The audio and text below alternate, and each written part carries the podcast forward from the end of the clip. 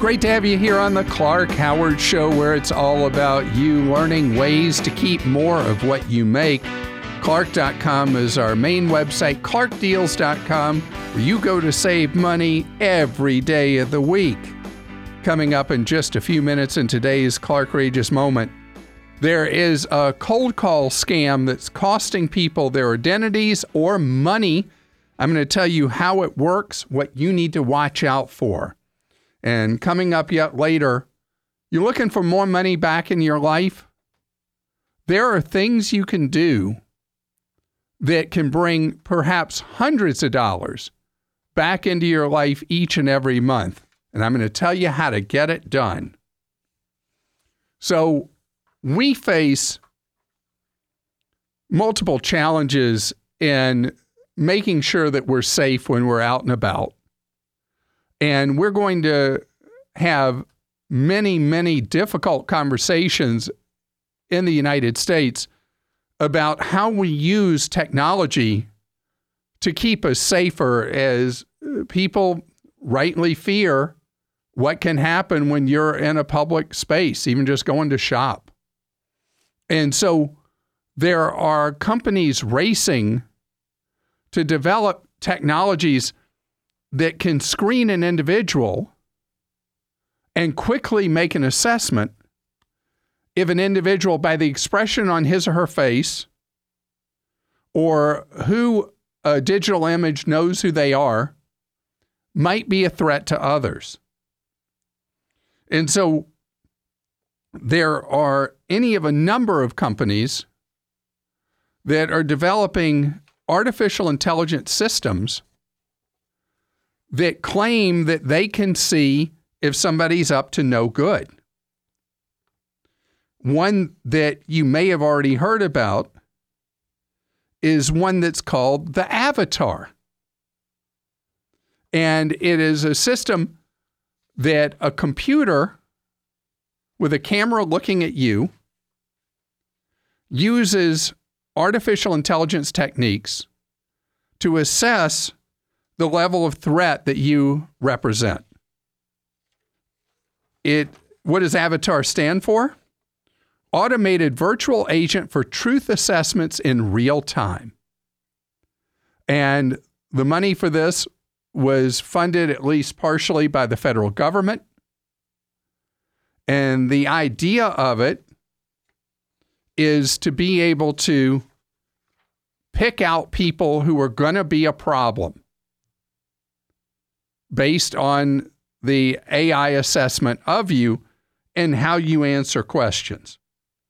Now, the thing that's crazy about this, I saw in the Financial Times, is even the developers of the Avatar system say it's only 80% accurate. Can you imagine? You're stopped somewhere entering a sports event, or you're going to fly on an airplane, or you're going to any place where there's an enhanced desire for security, and you're then questioned by the robot, by the system, and it decides you're one of the people who's a problem.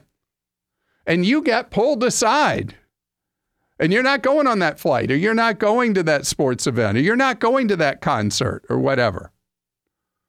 Yeah, you know, if it had an accuracy of 99%, we'd probably say, well, so they're going to mess up one in a hundred people. They mess up one out of five people.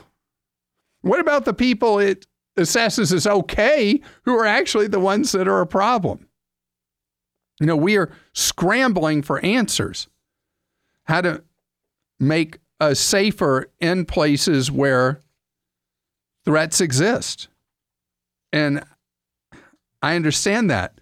But until something's ready for prime time, it's something that we should not rely upon because you know how these things happen is that people rely too much on the technology, trust the technology too much.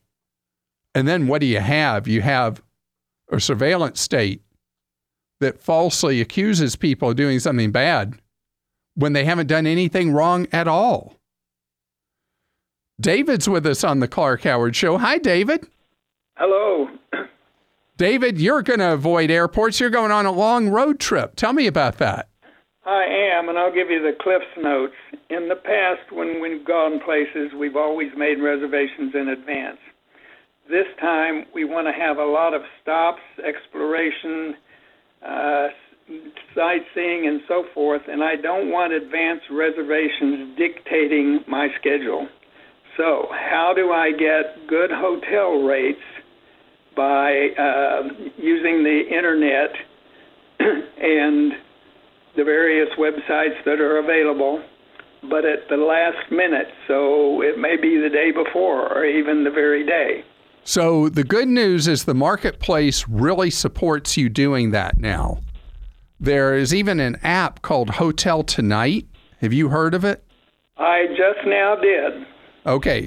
So Hotel Tonight I have used with um, modest success. I haven't I wouldn't say that it's been a great success for me, but I have used it where I've been on a road trip. I don't know how far I'm driving. And I've actually, uh, being as cheap as I am, I've actually used Hotel Tonight where I'll, I'll figure out, well, this town is 30 miles away and this one's 65 and whatever. And I'll see what the rates are posted for that evening in both towns and then decide how far I'm going to drive based on that if I get a better deal in one place versus another. But it is a an opportunity for hotels when the day is upon them and they're looking like, hey, we're not going to fill up tonight, where they can dump last minute unsold rooms into the hotel tonight inventory and you very well might get a deal. Do you know what percent of hotels in the country are empty on any night on average? I would estimate anywhere from 20 to 10 percent. How about a third? Oh boy. So there's, uh, and you know, you'll have a town that's chock a block full, but generally there's a huge number of unsold rooms each night. And that's why this can help. I'm also a big believer in Priceline using the ability to use Priceline's what's known as their express deals, where they don't tell you the name of the hotel, but they tell you the star level and how much people like it or don't like it. So I've got a system where I look for hotels that are four star that have an 80% or higher guest approval rate. And as long as I stick to four stars and 80% or above, I have never had a bad room or a bad hotel. Now, how does hotel tonight work if you want hotel stay tomorrow night? It doesn't. okay, I just wanted to. You have to wait till the day of travel, but the Priceline would work if you knew the day before. All right. Any and other so, recommendations? I'm sorry. Any other recommendations besides those two? I mean, those are my two favorites. Um, you can go on um, hotels.com or booking.com and they will have their specials of the day in a city. But I find that I do the best on Priceline as long as I'm willing to give up knowing the name of the hotel till after I bought non refundable. If that makes you too nervous, I would look at hotels.com and booking.com.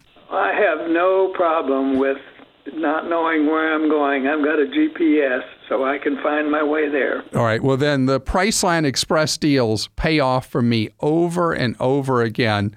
Last time I used one, I got a, a four star hotel that was fantastic. It was a Hyatt hotel, and I got it for $56 a night. And of course, after I get something like that, I go back and see what they're quoting to the public. The cheapest rate they were quoting for that night was 129. And so it really paid off for me. It's not always going to be that stark a huge difference, but it sure was that night. Hope you have a great trip. Clarence is with us on the Clark Howard Show. Hi, Clarence. How are you? Good, good, good. Just some quick questions to see if I get some of your advice here. All right. Recently, I just went through a short sale of my uh, my property. Wow. And, uh, I, I haven't yeah. heard somebody with a short sale situation uh, in years. Yeah, so I just kind of uh, we I had fun behind on a property, and um, the property was sold, and I actually moved, and the sale didn't go through the way that uh, we had expected it to, and so I had to sit here for a little bit, and so I got approved from the bank to run a short sale on a property.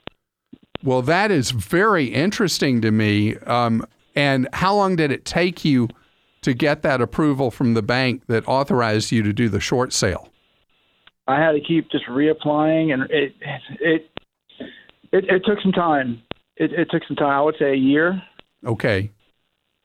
But they finally approved it. You did the short sale. And how much did you sell the property below what the remaining mortgage balance was? Sixty-five thousand. Okay. And is the bank coming after you for that 65,000 or have they told you that they're going to write that off? No, they have written that off. All right. Now you will have some taxes due on that 65. Yeah, that's kind of my question. How does that work? Okay, so what happens is they'll issue you a form of a 1099. It's almost like you earn money somewhere working at a side job. And then you report that as income. So based on whatever your general tax rate is, that determines the tax. So let's say let's keep the numbers simple. Let's say your tax rate's 20%. That 65,000 would mean you'd owe 13,000 in tax on the money they forgave. Okay. And so it's just a straight ratio based on whatever your tax rate is. Okay. Okay, but would that would that would short sale would that still be better than a foreclosure? Correct. Um, well, yes, because a short sale generally you end up in better shape and the lender ends up in better shape than you would otherwise. So I thought you'd already done it. You're just at the point where No, no.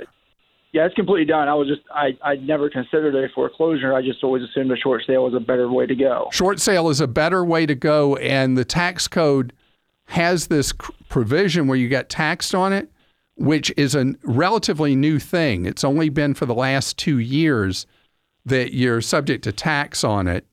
And I don't know what the Congress was thinking putting in this tax penalty on a short sale, because generally with a foreclosure, there's no equivalent normally. So, yeah, you're being punished for having cost the lender less money. Okay. So, uh, it's something you have to prepare for and budget for. And if you can't pay that tax when it's due next year, then mm-hmm. there's a procedure we can talk about next year about how you'd handle it. But the good news is you're out of the property. You don't have a foreclosure on your credit. The lender didn't end up with all the costs of a foreclosure. So it's generally a good thing. The bad thing is this tax penalty, which is really counterproductive, but it is how the system works. Today's Clark Rageous moment is a weird one. Criminals stealing your medical personal information for a number of purposes, mainly to line their own pockets. Scams, ripoffs, outrages. It's a Clark Rageous moment. Okay, this one's freaky weird. This is from Kaiser Health News.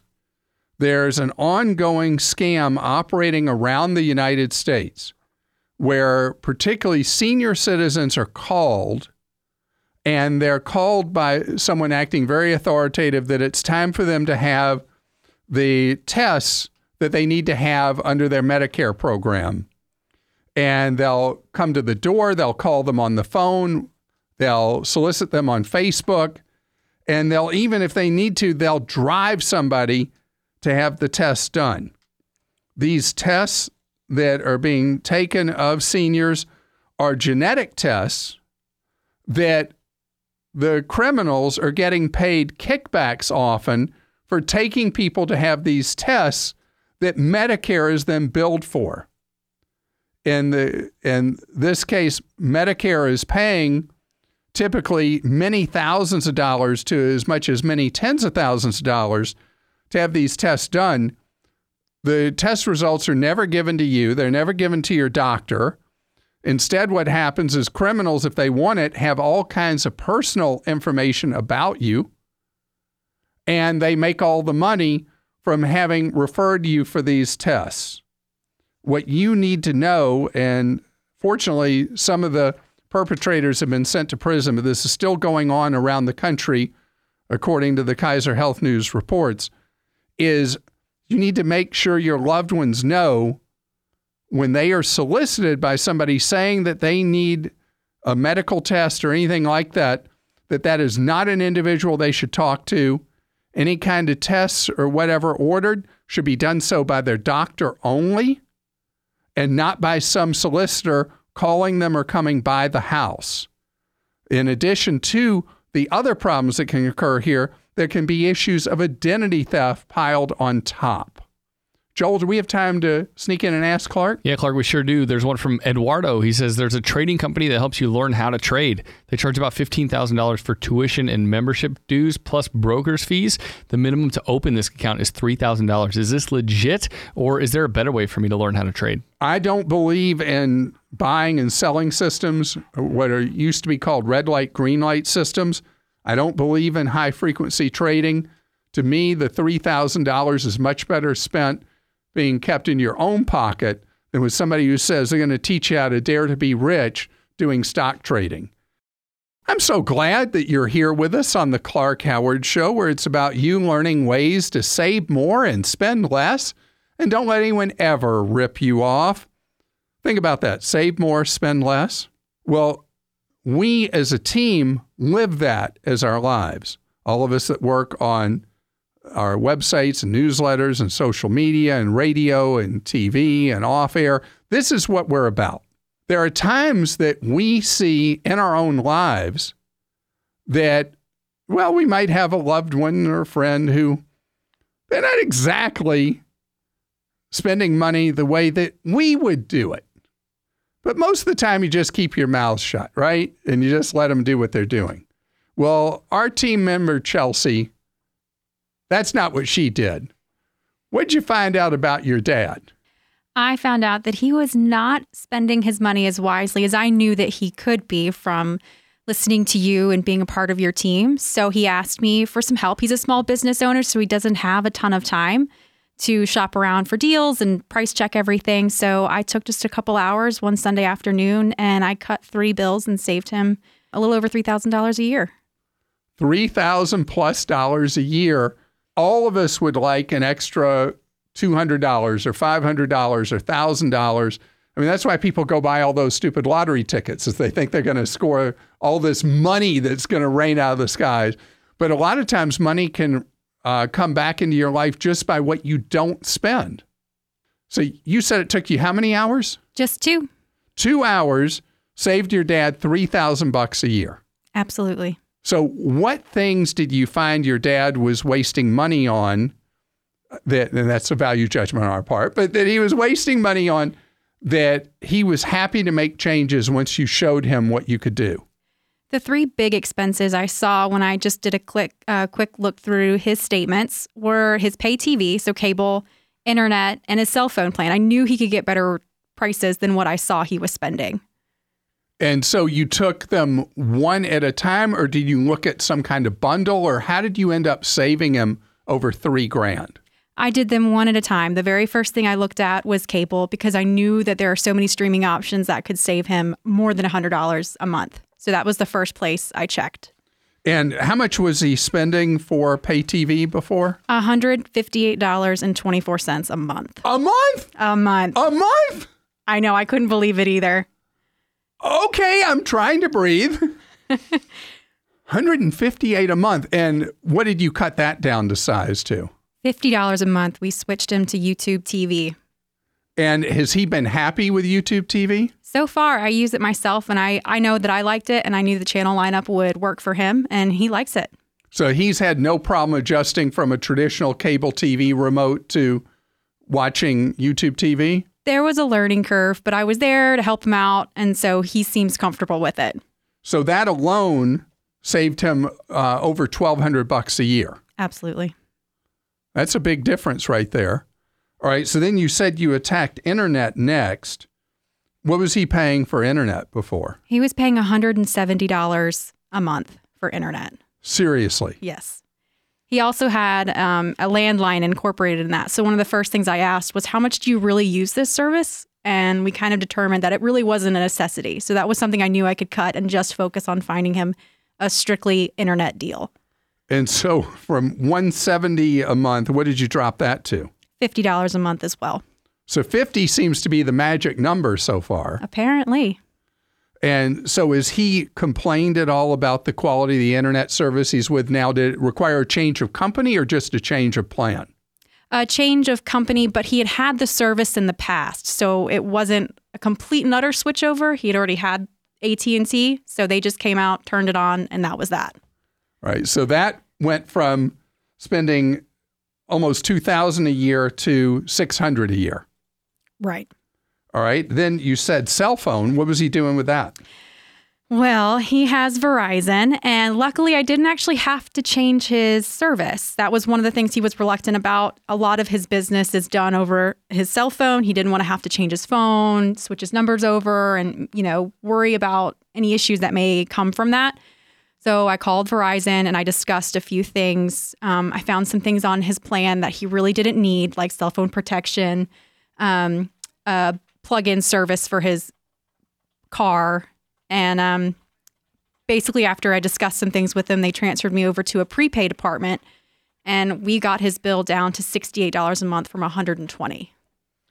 So, and this all took two hours. Two hours. All it was was making a few phone calls. And now $3,000 a year is back in your dad's pocket. And he is so happy. And so everything's working just fine. No problem with internet, no problem with television, no problem with cell phone. It was as smooth a process as it could have been. Well, how about that? Yeah. And I think about how many people are in this situation. I was talking with a couple just a few weeks ago that were on a cell phone plan that they were paying for a family plan. They were paying over $200 a month. And they had taken something we had on our cell phone plan guide on clark.com and they cut their bill to 100 a month. And he said, We're saving over $1,000 a year. And I'm like, Yeah, that's the idea is that, particularly with technology bills, whatever they are, they are, and we just pay them. But you proved that you can make a huge difference in your overall life because who wouldn't benefit from having 3000 more dollars in their lives I know I could. So good job. Thank you. so i guess you're your daddy's favorite child. I'm his only child, but yes, I am his favorite. that's perfect. Thank you. So there you have it. You may not have chelsea in your life but you can make a difference in the budget in your life by looking at those monthly expenses and look at them one by one surgically and look how much money you can save, how much expense you can reduce.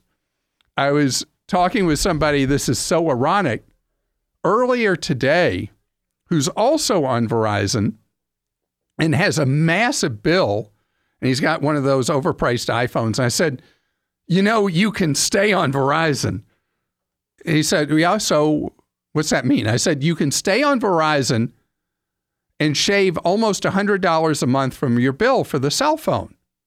He said, Well, tell me more, tell me more. I said, I want you to go on your phone right now to visible.com. And I got him to go to Visible.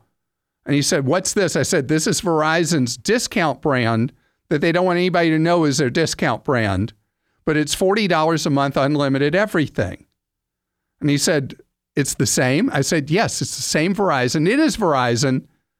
Just make that one switch and you'll have all that money back in your pocket. Now, what I don't know is if after he and I talked, if he actually did anything or if he still wants to pay too much money to brand name Verizon or will go to discount Visible, which is the same Verizon. His choice. Steven's with us on the Clark Howard Show. Hi, Steven. Hello, Clark. It's awesome talking to you, by the way, after Well, been listening to you for 20 years. Well, it's great to have you here, and you have a huge anniversary coming up. We do. Uh, my wife and I will be celebrating our 30th anniversary next year. That is fantastic.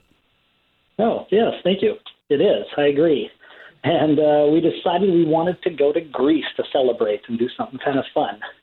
Now, you know you're And, uh, violating a key Clark Howard rule, right? Oh, deciding where I want to go. Before Uh, there's a deal, you, instead you say, "Man, look at that incredible deal to Italy. Let's go to Italy for our anniversary." You know that that if you let the deal drive the trip, it'll get you a lot lower price. But I digress because Greece is where you want to go. It is. Well, I'm half Greek, so I kind of want to go to go there just for that too. Okay. But uh, um, I wanted to kind of get your advice on uh, how to avoid the tourist season. Um, we're not set on going on our exact anniversary date or anything like that, so we just wanted to go over there and avoid all the people. And we don't know if that's going in spring or um, you know, and then and then little things like how to get around and what to what should I absolutely go see. I figured you- you're a man of the world, you'd have some good advice. All right. So, um, as far as going to Greece, there there are two styles of Greek trips, and you want to do both if you can. And one Okay. is some of the Greek Isles, and the other is seeing the ruins in Athens, seeing the stuff in Athens. So, and I've I've actually done both, and I can't say that one is better than the other. That I really think that if you're going to do this, you're going to do this right. You go to both some of the Greek Isles and to Athens. And as far as months, my favorite times for you to look at are going to be um, September, October is probably my favorite. And then my second Okay. favorite would be April, May because if you can Okay. if you can avoid summer and by all means do not go in August because that's when all the Europeans are there. But you're going to have better weather, smaller crowds, and uh, it'll just be a better trip all the way around. The other advantage with April, May, September, October is a huge number of places you'll go in Greece will not have air conditioning and it can be pretty stifling hot in the summer. Oh, that makes sense. And so you'll have uh, better temperatures for your travel, better crowds, and you can use, there's a variety of uh, ferries that are public, semi public ferries that you can take among the Greek Isles. And if you spend some time on TripAdvisor, and figure out which places you want to go and, and how it works strategically as far as mapping out going to places and with the ferry schedules, you can do that. If you want to spend more, you can do, especially if you do what's called shoulder season, which are these months I'm talking about, you can do a cruise in the Greek Isles that will include several uh, fun stops in the Greek Isles plus typically um, enough time in Athens to see at least the major highlights of places there. Hmm, that's a good idea. I haven't thought about that. And that's a very common way that people visit Greece and the Greek Isles now is with the cruises. And uh, if you go in one of the ones in um, late September through October, you'll tend to get the lowest prices of the year on one of the cruises. As far as airfare, I want you to wait till several months before you're going to go before you start really focusing on airfare. Okay, like two or three months. probably three to four months out will probably be good. Now, sometimes there'll be a sale that will include April, May, September, October. And when there's a sale that, that pivots across the summer and includes spring and fall, then at that point, you're good to buy. One other trick about Athens is regardless of where you live in the country, many times the fares are so much cheaper from New York to Athens than they are from anywhere else in the United States to Athens that can actually pay to buy one ticket across the country or from wherever you live to New York, and then a separate ticket from New York to Athens, many times will get you a much lower overall price on your trip. Um, but TripAdvisor is going to be a big help to you and a big friend in planning this trip. And again, congratulations on your 30th anniversary. This episode is brought to you by Progressive Insurance. Hey, listeners, whether you love true crime or comedies, celebrity interviews, news, or even motivational speakers, you call the shots on what's in your podcast queue, right? And guess what? Now you can call the shots on your auto insurance too. Enter the Name Your Price tool from Progressive. The Name Your Price tool puts you in charge of your auto insurance by working just the way it sounds. You tell Progressive how much you want to pay for car insurance. Then they'll show you a variety of coverages that fit within your budget giving you options. Now, that's something you'll want to press play on. It's easy to start a quote, and you'll be able to choose the best option for you fast. It's just one of the many ways you can save with Progressive Insurance.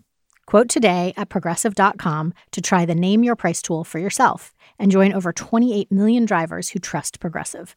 Progressive Casualty Insurance Company and Affiliates. Price and coverage match limited by state law. Martin is with us on the Clark Howard Show. And Martin, you have a would I rather kind of like an either or you want me to weigh in on. What's going on? Uh, what's going on is I have a former residence that I have on the market, and it is not sold in what would be considered the hot time of year. So I'm currently kind of, you know, I'm paying two notes right now to where I've relocated to, and that old mortgage, of course. And I'm wondering about if you think it would be wise for me to dip into the rental market, it is the Baton Rouge market. So I don't know if my I don't know what you think. If it would be smarter to just continue to ride out having it for sale, or to try and get a tenant in there to keep my income flow better. Because right now, obviously, I'm losing. Sure, you're getting clobbered. Yeah, yeah, clobbered is a good word. That's correct. All right, so uh, I've I've seen this movie myself, so I will tell you how I've handled it in the past. Okay. Generally, what I've done is if I've decided that I've got to pull a property off the market, I make a psychological decision that I'm willing to be a, a landlord for as long as three years. Because you can't, get caught up in taxes, right? Yeah, exactly. But you can't just say, "Oh well, I'm gonna, I got to stop the bleed. I'm going to rent it for six months till the next time there would be a good time to put it on the market. I mean, you got to go in, uh, you know, fully into the okay. idea of being a landlord, or just deal with the consequences of having to have the house on the market longer or take less for it. If you were to rent it, do you have a sense of how much rent you could get per month versus what your carry cost is with mortgage, taxes, and insurance? I mean, from what I what I've been able to gather right now, um, like square footage is ninety cents to a dollar in the market I'm in for rent costs, which would put me without property management coming out, that would put me like around five hundred dollars over my mortgage note. Well, I mean, that's not a disaster. That's right. actually fine.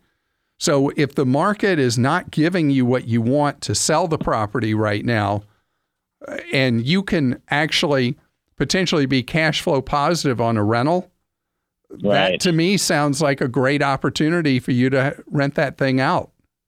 Okay. All right, I was making sure. I'm just so I'm very new to being in this position. This was our first house, and then life just changed all of a sudden, and now we're we're spread pretty thin dealing with the change. So and so you don't want to be sure. under the gun that you take a really low offer for your house because right. the bleed so turning it into a rental is fine. How much is the house worth today, your guess, versus what you paid for it? Uh, I mean, I bought it at 178. Not long after I was in there, it was appraised at 184. Uh, I'm in the market listed at 192. Okay, you answered from- my you answered the key question I was looking for. There's not even a problem if you turn this into a long-term rental because you're not in a position where you're sitting on enormous gains on the property. Right. So I would say give it a run as a landlord. If you hate being a landlord, that changes what you do after this first tenant would move out. But if you find you don't mind being a landlord, maybe this is what you do with this property for a period of time to come. You're listening to The Clark Howard Show. Thanks for joining us today. The Clark Howard Show is produced by Kim Drobes, Joel Larsgaard, Deborah Reese, and Jim Ayers. And remember, 24 hours a day, we're there to serve you at clark.com and clarkdeals.com.